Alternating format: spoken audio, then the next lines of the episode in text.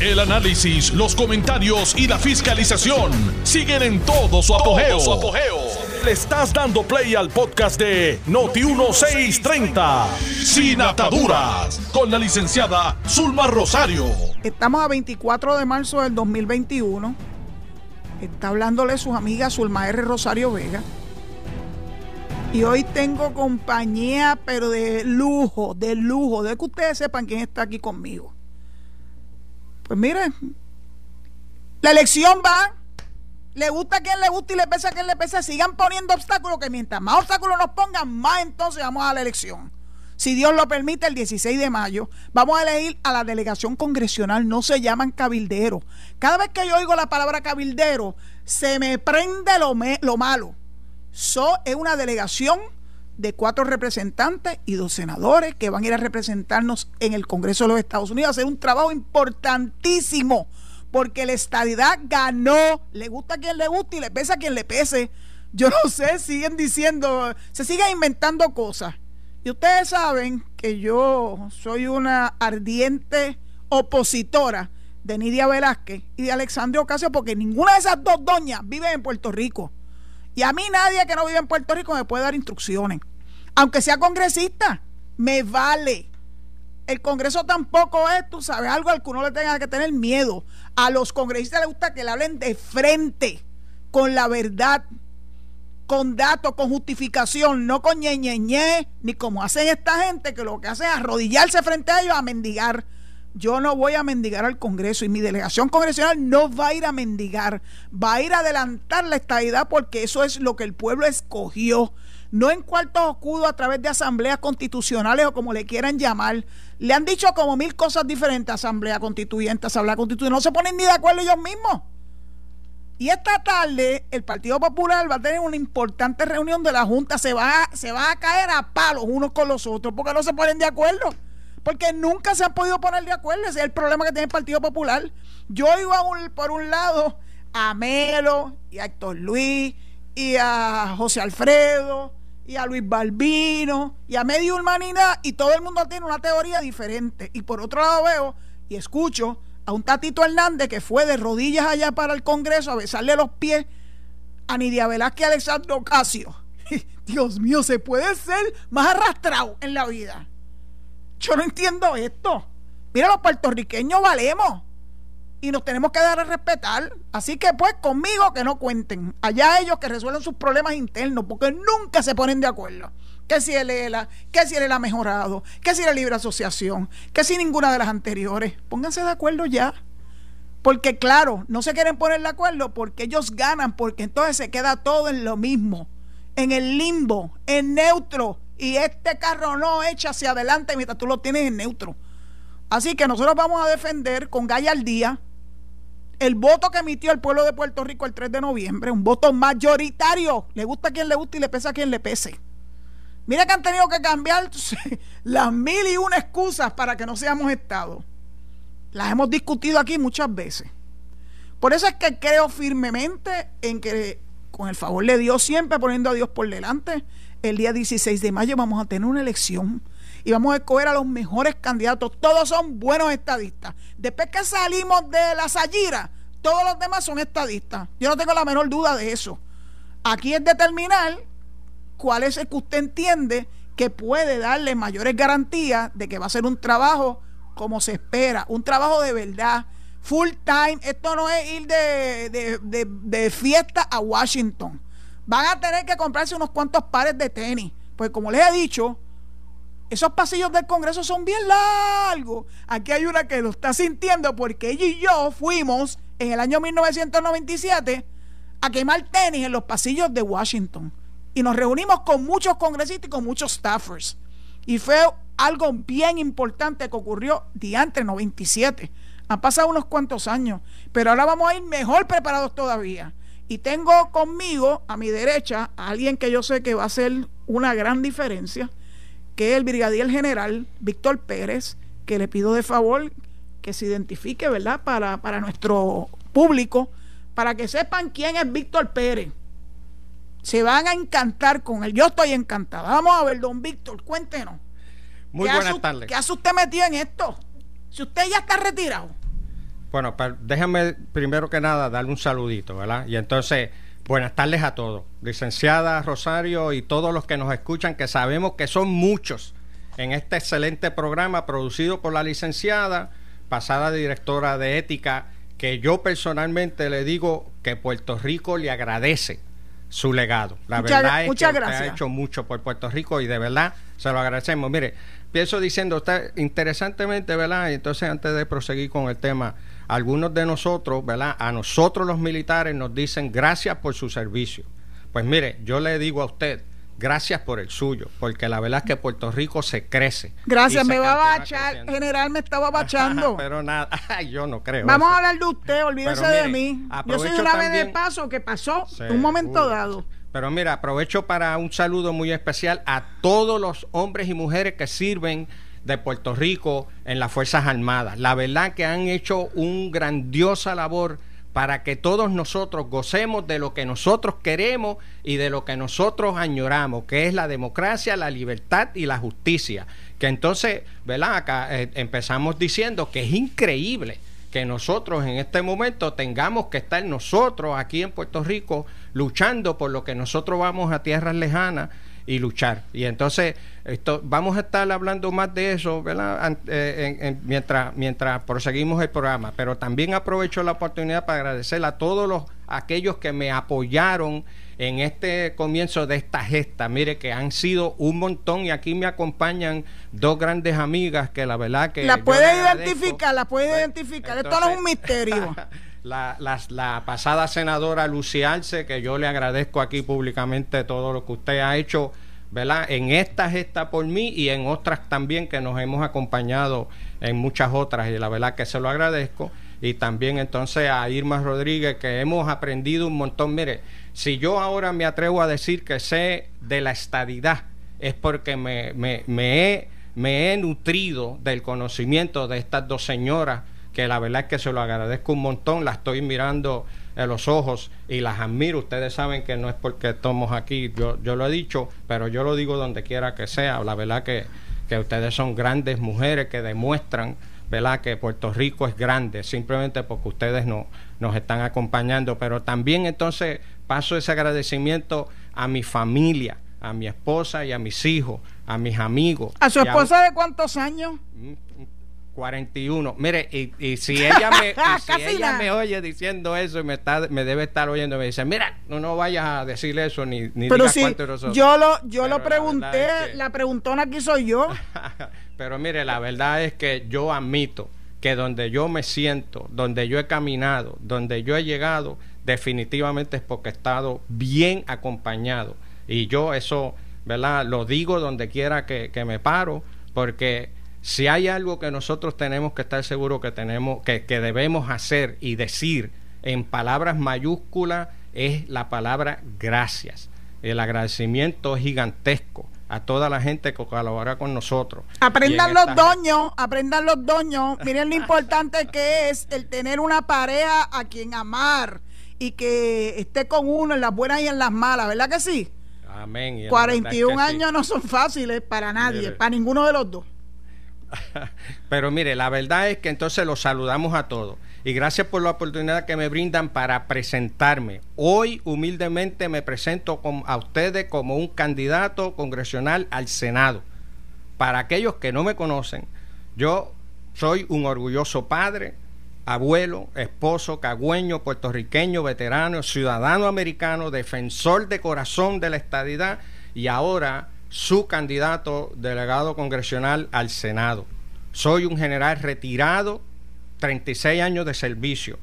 Y digo, como dijo Martin Luther King, I have a dream. Yo tengo un sueño, nosotros todos tenemos un sueño. Y el sueño que tenemos y que lo vamos a lograr es la estadidad y la igualdad. Eso es lo que me trae aquí. Entonces, ahorita me preguntaste, ¿y qué hace que tú te metiste en esto? Pues mire, eso es lo que me trae aquí. Me trae aquí la estadidad. Me trae aquí a nuestros hijos y nuestros nietos y nuestras generaciones a venir. Que no puede ser que nosotros estemos tan cerca de la estadidad y la igualdad. Nunca jamás hemos estado tan cerca como ahora. Y entonces nosotros la dejemos de, eh, escapar. ¿verdad? Ahorita usted habló de, de que personas que mueven un proyecto o mueven el otro. Pues nosotros, mire, nosotros no podemos decir otra cosa. Entonces, pues reitero, ¿cuál es el proyecto que nosotros vamos a defender? Porque una vez que nosotros salgamos electos, y, y esta fecha hay que tenerla clara, 16 de mayo es las elecciones, donde hay que salir a votar, porque si no salimos a votar, pues entonces yo, ¿verdad?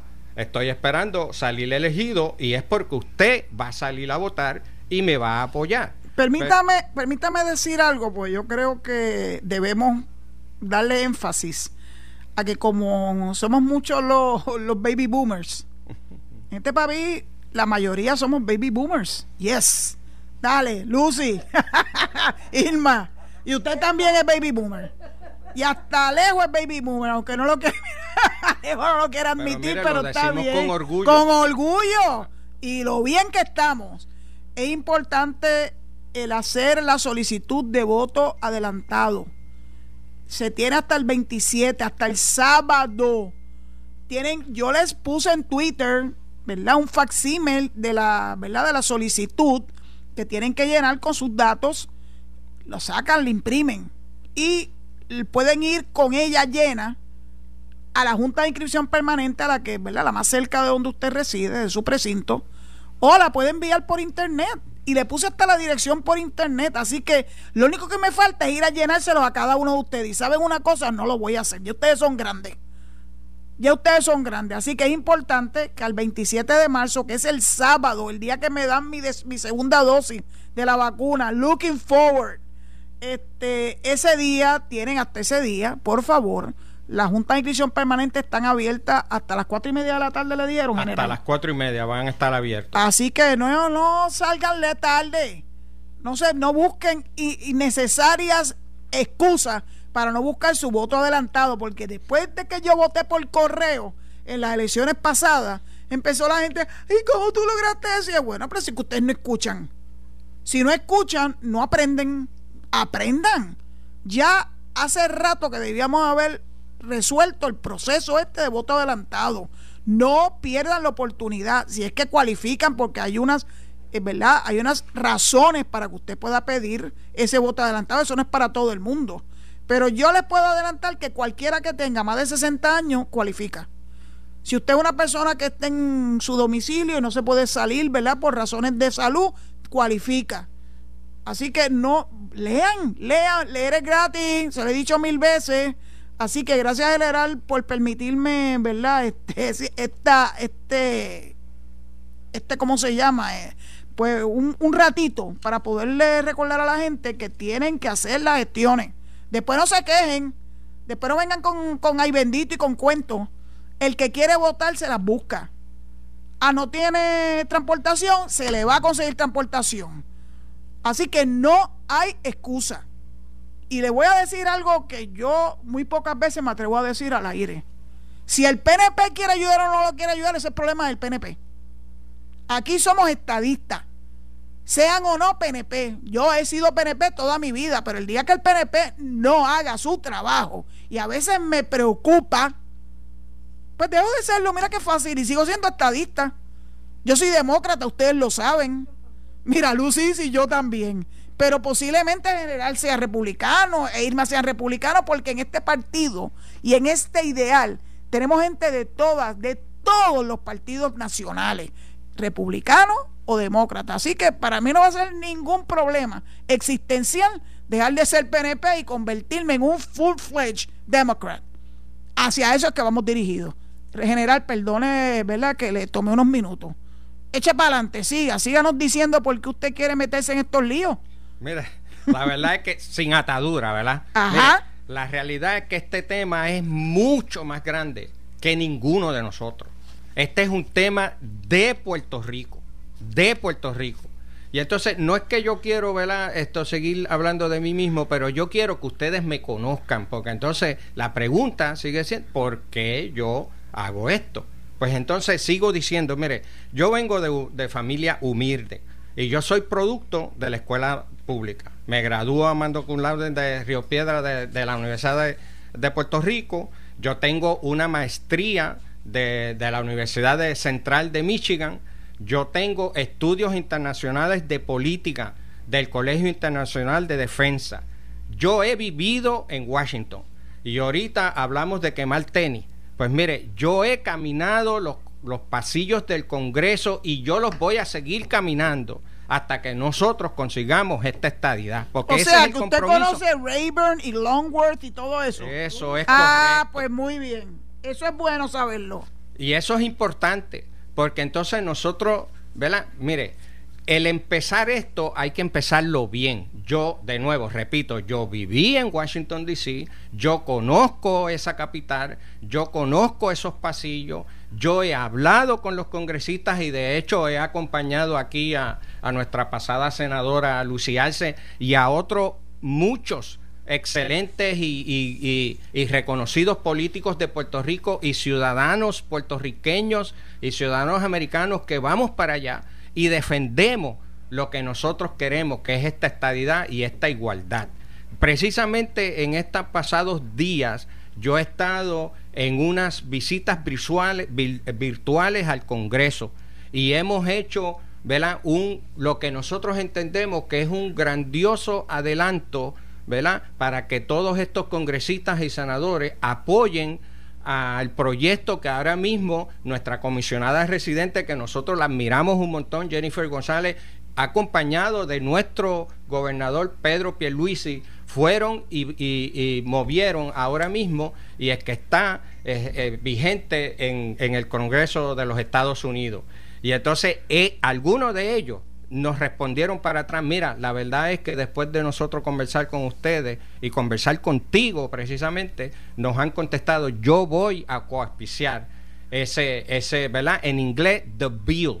Pero mire, uno habla de diferentes propuestas, ¿verdad? Nosotros, y yo me comprometo a que yo voy a defender la propuesta de nuestro gobierno, que es el de la admisión de Puerto Rico directamente a la estadidad. Nosotros no podemos aceptar ninguna otra cosa porque miren, como dicen en inglés, the will of the people ya ha sido expresado. La voluntad del pueblo puertorriqueño ya está expresada en los diferentes referéndums que pasaron del 2012, del 2017 y del 2020, como usted ahorita ¿verdad? Está, estaba diciendo, mire, ya Puerto Rico votó. Nosotros no podemos aceptar de ninguna manera dar cinco pasos para atrás para entonces adelantar. Nosotros no podemos hacer esto. Este, es- este proyecto que ahora mismo se está, está sometido en el Congreso de los Estados Unidos reconoce de nuevo la palabra bien grande, y lo digo en inglés porque entonces para que a también los que nos escuchan y que son personas que solo hablan inglés lo entiendan, this is the will of the people. Y nosotros no podemos de ninguna manera obviar eso y cualquier otro proyecto que se está tratando de adelantar ahora mismo está precisamente obviando que ya nosotros votamos y nosotros no queremos ninguna otra cosa. Mire, la verdad es que nosotros como, como pueblo, es increíble que después, mire, yo, yo le voy a dar una perspectiva histórica rapidita de lo que nosotros hemos hecho y yo sé que todo el mundo lo sabe, pero vamos a repetirlo porque a veces hasta, hasta ¿verdad? Si, si se nos escapa qué son las contribuciones de los puertorriqueños a nuestra nación americana, pues entonces no, no, no lo estamos viendo, ¿verdad? Con los ojos correctamente. Mire, ahora mismo el secretario de Educación, el doctor Cardona, es puertorriqueño.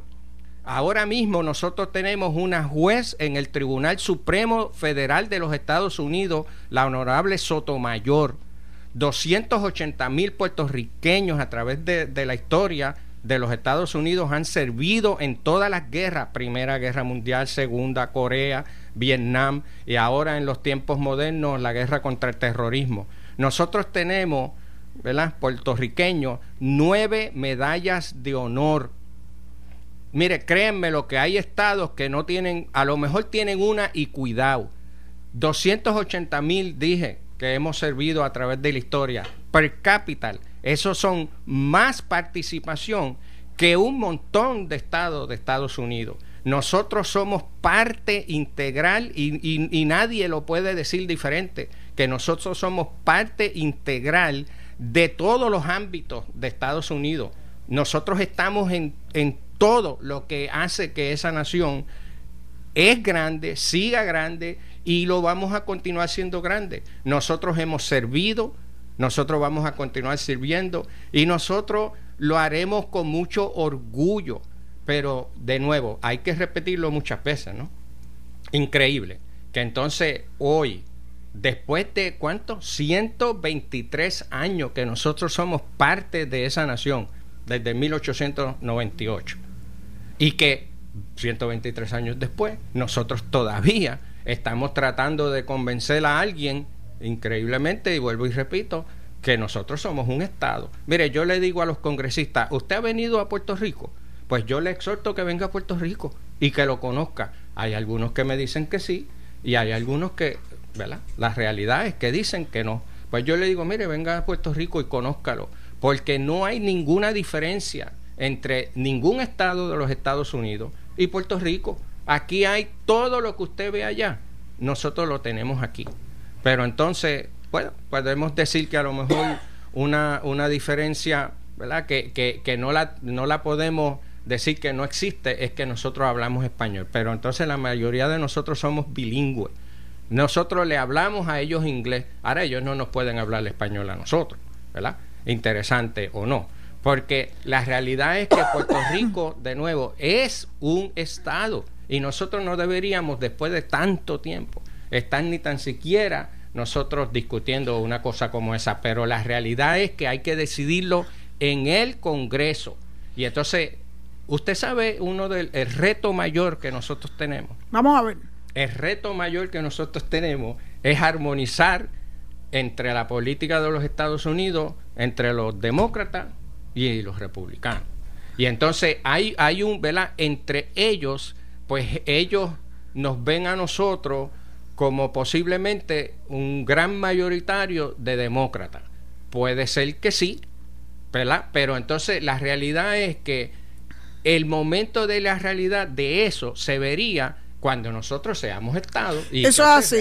General, me están avisando que vamos para la pausa. Quiero añadir que nadie puede ni tiene una bolita de cristal para saber si nosotros eventualmente vamos a ser un Estado demócrata o de republicano. Posiblemente seamos muy mitad, que es lo que potencialmente va a suceder. Así que de negarnos a nosotros la admisión porque potencialmente podemos ser una cosa o la otra es totalmente absurdo. Las luchas se tienen que dar. Miren lo que hizo Georgia. Georgia un estado republicano y logró elegir a dos senadores demócratas. O sea, no se puede minimizar la importancia de las luchas. Así que nos vamos a la pausa. No, hoy no voy a recibir llamadas porque yo quiero darle todo el espacio posible al general Pérez para que ustedes lo conozcan. Hasta dentro de unos minutitos. Estás escuchando el podcast de Sin Atadura. Sin Atadura. Con la licenciada Zulma Rosario. Por Noti1630. Noti1. Estamos de vuelta y saben que me acompaña una persona espectacular. Yo estoy, yo estoy emocionada. El general Víctor Pérez es uno de nuestros candidatos a la delegación congresional al Senado de los Estados Unidos eh, tiene una amplia trayectoria, es una persona con mucha educación, tiene dominio del inglés, porque por ahí siempre hay un dos o tres años y dice, pero ¿saben inglés? Claro que sabemos inglés, los en Puerto Rico sabemos inglés. Unos lo manejan mejor que otros, pero sabemos inglés y lo sabemos dar a entender, que es lo más importante. Pero el general sabe inglés, de verdad.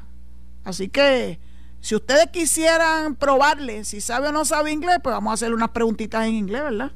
We can talk English all day. You see, there's no problem no with problem. there's no problem, right? Matter of fact, when we join together with with other groups, let's talk English, and, okay. and we just you know chat a little bit and and and see what is this all about. And again, statehood with capital letters. Statehood. That's what we're looking for. That's what we want. Equality. We will not step back for nothing because that is our north, that is what we are pursuing. The will of the people has been expressed. La realidad es que, mire, y si podemos, si queremos hablar inglés, lo hablamos, y si queremos hablar español, lo hablamos, porque la realidad es que, mire, si hay algo que fundamentalmente los puertorriqueños podemos estar orgullosos, es que la gran parte de nosotros los puertorriqueños sí somos bilingües. Los turistas vienen aquí y ¿por qué ellos vienen aquí? Ah, bueno, porque se pueden comunicar, porque ellos no saben español. Bajo ningún concepto ellos saben español. Mire, como usted dice, sin atadura, ¿verdad? Pues mire, yo, ¿verdad? De nuevo, no es que yo quiero seguir hablando de mí, pero para que me conozcan, pero porque yo, yo sí, ¿verdad? Entiendo que eso va a ser importante porque yo estoy esperando su apoyo. Después de esta conversación que nosotros estamos teniendo aquí, yo realmente estoy esperando su apoyo. Mi formación militar y mi hoja de servicio me dan el standing, y entiendo yo y humildemente digo eso, eh, reconocimiento y respeto.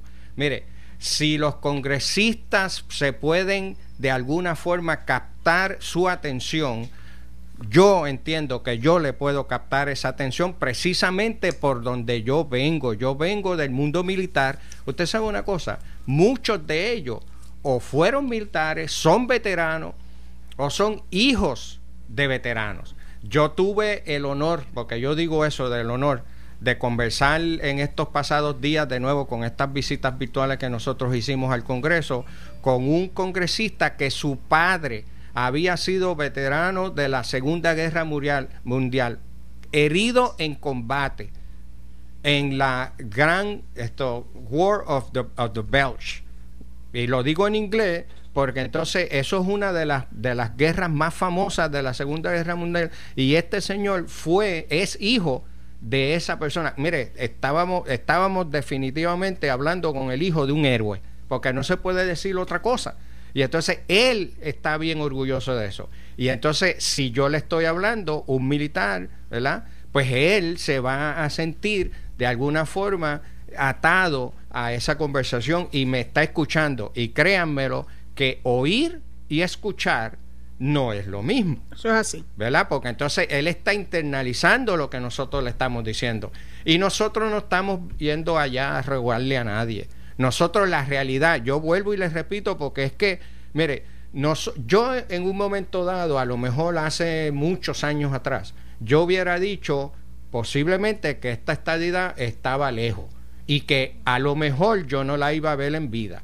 Pues mire, yo sí la voy a ver en vida y todos nosotros la vamos a ver en vida, porque nosotros estamos bien cerquita de la estadidad y no la podemos dejar escapar.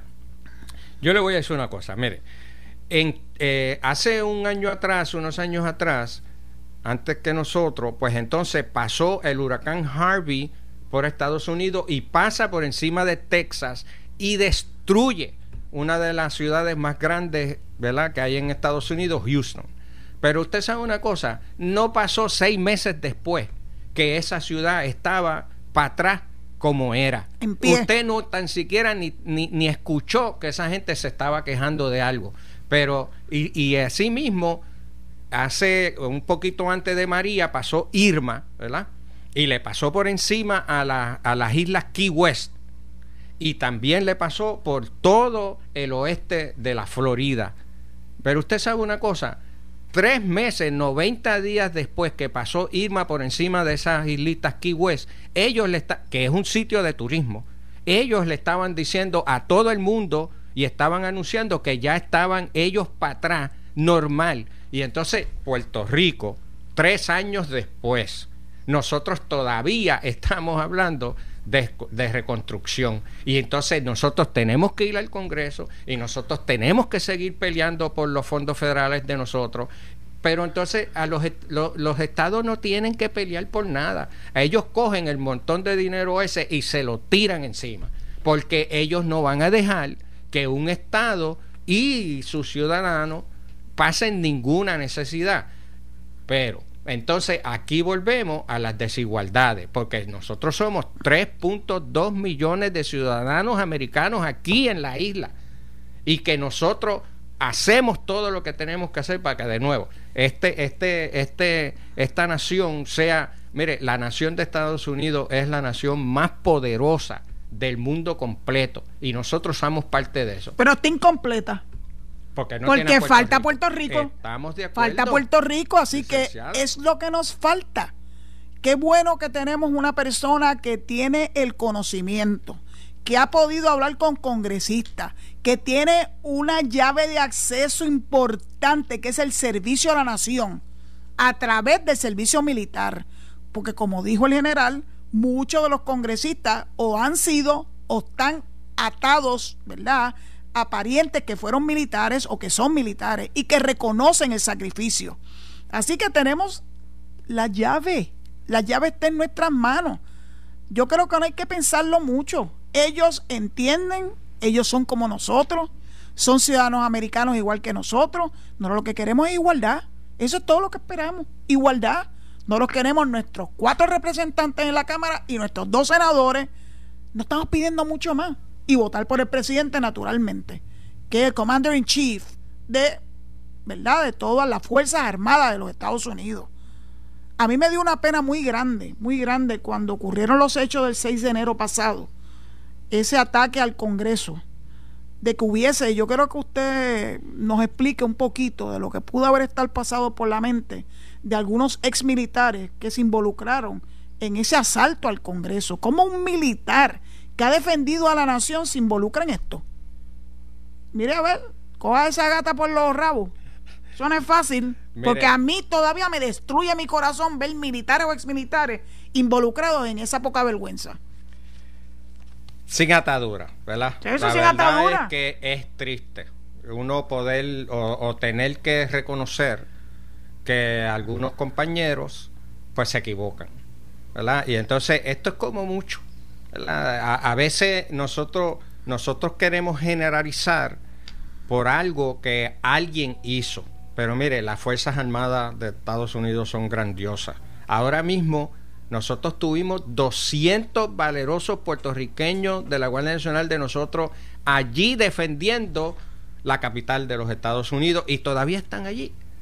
Y entonces, y, ¿y por qué se llevaron a los de Puerto Rico? Ah, porque confían en ellos. Porque entonces no hay nada que decir otra cosa que nosotros vamos a hacer nuestro trabajo y porque somos bilingües y al Congreso va una gran población y hay hasta empleados que su idioma original es el español. así. así que nosotros no, no vamos de rodillas, Zulma. No, no, no. No vamos a mendigar, vamos de pie a demostrar nuestras capacidades que podemos ser de tú a tú, iguales en la guerra, iguales para demostrarle al mundo el compromiso que tenemos para ser el primer Estado verdaderamente latino. Y que no nos avergonzamos en absoluto. en nada de decirlo y que tenemos la capacidad aquellos que todavía no lo han hecho y por eso vamos estamos mejorando nuestro sistema aquí está la verdadera fuerza de entrar con nuestros compañeros verdad de, de, de la América Latina de Sudamérica y de Centroamérica porque es un vínculo real es un vínculo de verdad, no es un vínculo ficticio, porque aquí estamos nosotros que podemos entender lo que pueden estar pasando tantas otras personas con tanta penuria, lo podemos entender. Y creo que somos los naturales, los que nos sale de la sangre, el poder ser un puente con todo el resto de la América Latina. Eso es importante para los Estados Unidos, para nuestra nación y respectivamente que la Guerra Fría se haya terminado, la Guerra Fría, aquella Guerra Fría se terminó, pero hay por ahí guerrillas que son preocupantes. Y si nosotros no hacemos nuestra aportación y hablamos el mismo idioma que ellos, aquí esto se puede poner muy difícil. En el mundo entero se puede poner difícil. Así que gracias por hacer nuestra expresión de por qué hubo militares o exmilitares que se involucraron en el asalto al Congreso, pero quiero generar decirle que alguien le mandó un mensaje. Se lo voy a leer a verbatim.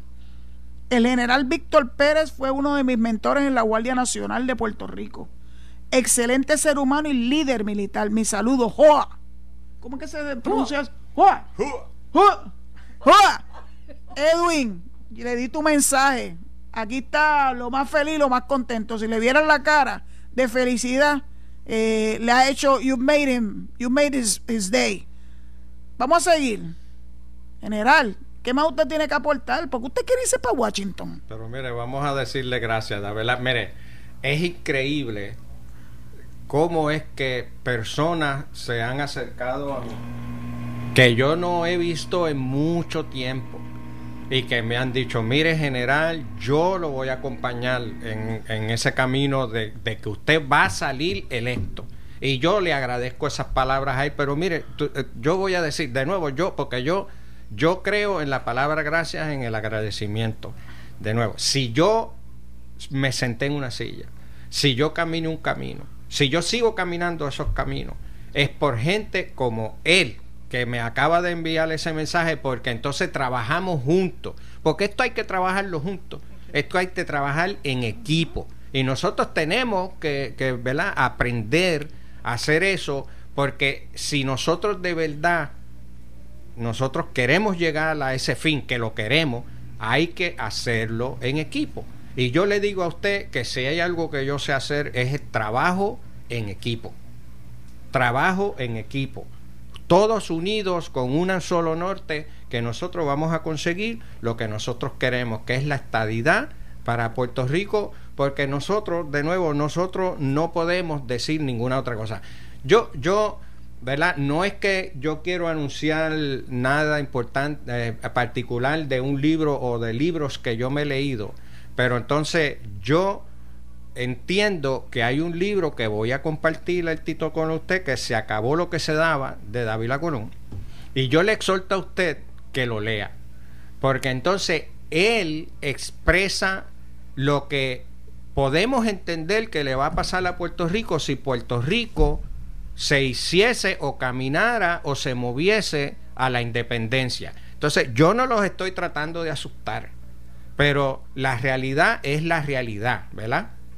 Que qué le va a pasar a Puerto Rico si Puerto Rico realmente se moviese hacia una independencia. Pues lo, mire, lo que pasa general es que si nosotros no nos despertamos del letargo, nos está metiendo la independencia por la cocina.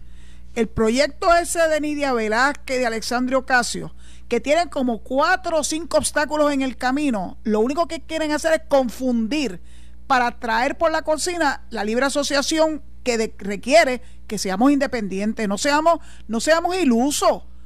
Abramos los ojos, por ahí es que viene la cosa. Luis Dávila es mi hermano, mi hermano.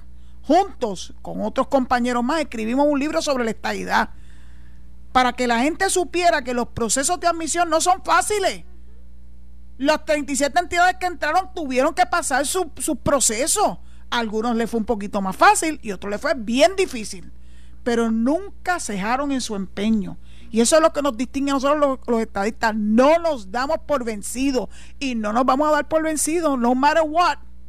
Así que vamos a hacer lo que tenemos que hacer, general. La gente lo está escuchando hasta, desde Montevideo, Uruguay. Ah, sí, lo acabo de leer en mi Twitter. Eh, yo creo que eso es maravilloso, que muchos puertorriqueños, yo tengo gente que llama aquí de Florida, de Tennessee, de Georgia, eh, de muchos estados, de Texas, este, que nos escuchan. Y yo estoy segura que están disfrutando mucho el poder escuchar sus palabras, sus palabras de apoyo incondicional. El hombre, he's ready, he's ready for action. Y eso es lo que necesitamos, gente que estén listos ya el primero de julio a meter mano. Tenemos un tiempo bien limitado conforme a la ley 167, ¿verdad? Del 2020 que es que ustedes empiezan su trabajo el primero de julio y tienen que terminarlo el 31 de diciembre del 2024. Es importante, ese lapso de tiempo parece largo, pero no lo es. Hay mucho trabajo que hacer, hay muchas puertas que tocar, hay muchas conversaciones que sostener, porque aquí nosotros, nuestra función va a ser convencer con argumentos sólidos ir preparados cuando toquemos las puertas de cada uno de esos congresistas, conociendo la historia de su estado. Porque saben una cosa, muchos de ellos no la conocen. Pues cuando ya tú creciste en un estado, no sabes cuáles fueron las luchas para lograr conseguir esa estadidad, pues mira, todo se da por sentado. Es como nos pasa a nosotros en Puerto Rico, tenemos bellezas y no nos, no nos sentamos a observarlas, porque las damos por sentado. Ah, el, mar, si eso está ahí. Mientras que en Puerto Rico hay gente que nunca han visto la playa. En Puerto Rico, aunque ustedes no lo crean. Así que nunca podemos dar nada por sentado. Y en esas conversaciones con los congresistas hay que ir muy preparados, sabiendo cuál es la historia de ese estado en particular, para que por si acaso no la conocen, para por si acaso no conocen todos los struggles que tuvieron que pasar, todos los obstáculos que tuvieron que vencer, pues es buen, buen momento, es un buen conversation opener. Ya tenemos dos conversation openers. El ser militar, porque muchos de ellos o son o han sido o tienen familias militares y respetan muchísimo, porque freedom isn't free. Es gracias al sacrificio de nuestras Fuerzas Armadas y ellos eso lo respetan mucho. Otra cosa que respetan también es que le escribamos. Yo le he dicho en más de una ocasión, escríbanle. Y si usted vive en un estado, escríbanle y dígale, oiga, yo vivo en su estado yo vivo en tal distrito de su estado y yo estoy exigiendo que usted apoye a mi Puerto Rico. Porque yo lo apoyo a usted. Así que yo creo que este es el momento de la exigencia. Se acabó. A exigir se ha dicho. Vamos a ver qué le hicieron. Aquí parece que hay un, aquí hay, aquí hay anécdotas que vamos a necesitar como tres o cuatro programas para que las compartan.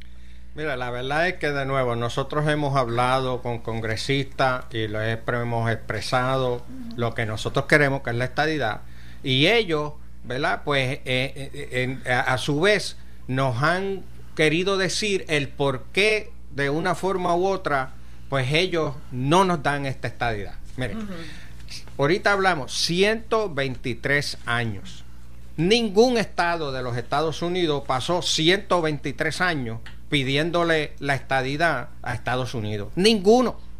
Pero nosotros estamos pasando eso. Interesantemente, ¿verdad? En estos días, de nuevo, nosotros tuvimos en unas conversaciones virtuales con congresistas, y entonces pues tuvimos con Marcos Rubio, senador Marcos Rubio.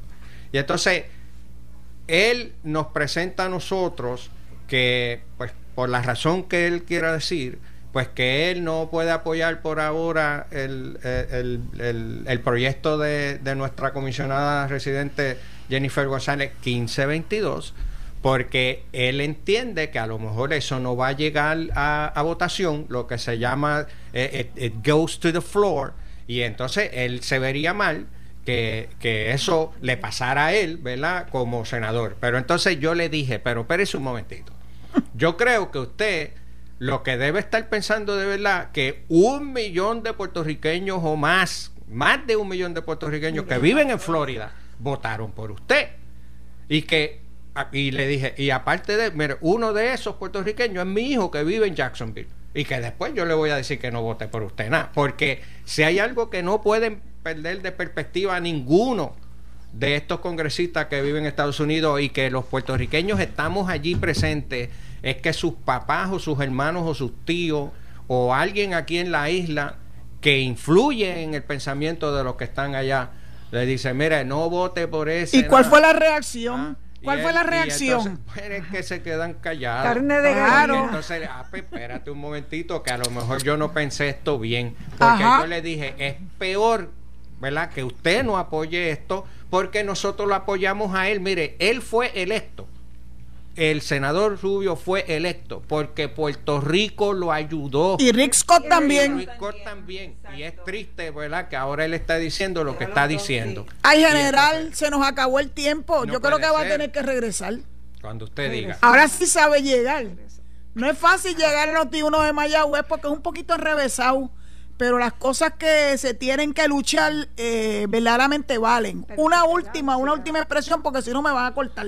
Pero mire, yo aquí le traigo una, una muestra de apreciación. Entonces estamos hablando de esfuerzos, ¿verdad? Pues aquí le voy a entregar un libro de un compañero mío, Manuel Siberio, un ex ingeniero. Él fue el primero que recibió la primera esto, réplica de medalla de oro del Congreso que se otorgó en el Congreso y que yo los acompañé para recibir eso. Y aquí, ¿verdad? Él escribe su libro Contra viento y marea, porque si usted cree que un esfuerzo no llega a algo, usted totalmente se equivoca y este libro aquí lo presenta. Yo espero que usted se disfrute. Lo estoy recibiendo con mucho, con mucho gusto y agradecida de que me haya traído este obsequio general. Este, estos micrófonos son para usted todas las veces que usted necesite seguir expresándose. Yo encantada, estoy aquí encantada, pero lamentablemente ya me están diciendo el bye bye y me va me van a cortar allá Puerto en Rico me conoce ya así que 16 de mayo su así mismo es bueno. el número dos en la pues que pasen una excelente tarde que Dios los bendiga y recuerden mantenerse en sintonía con Noti1, que detrás viene mi amigo Enrique Quique Cruz en Análisis 630. Un abrazo y hasta mañana si Dios así lo permite. Esto fue el podcast de Noti1 630, sin ataduras, con la licenciada Zulma Rosario.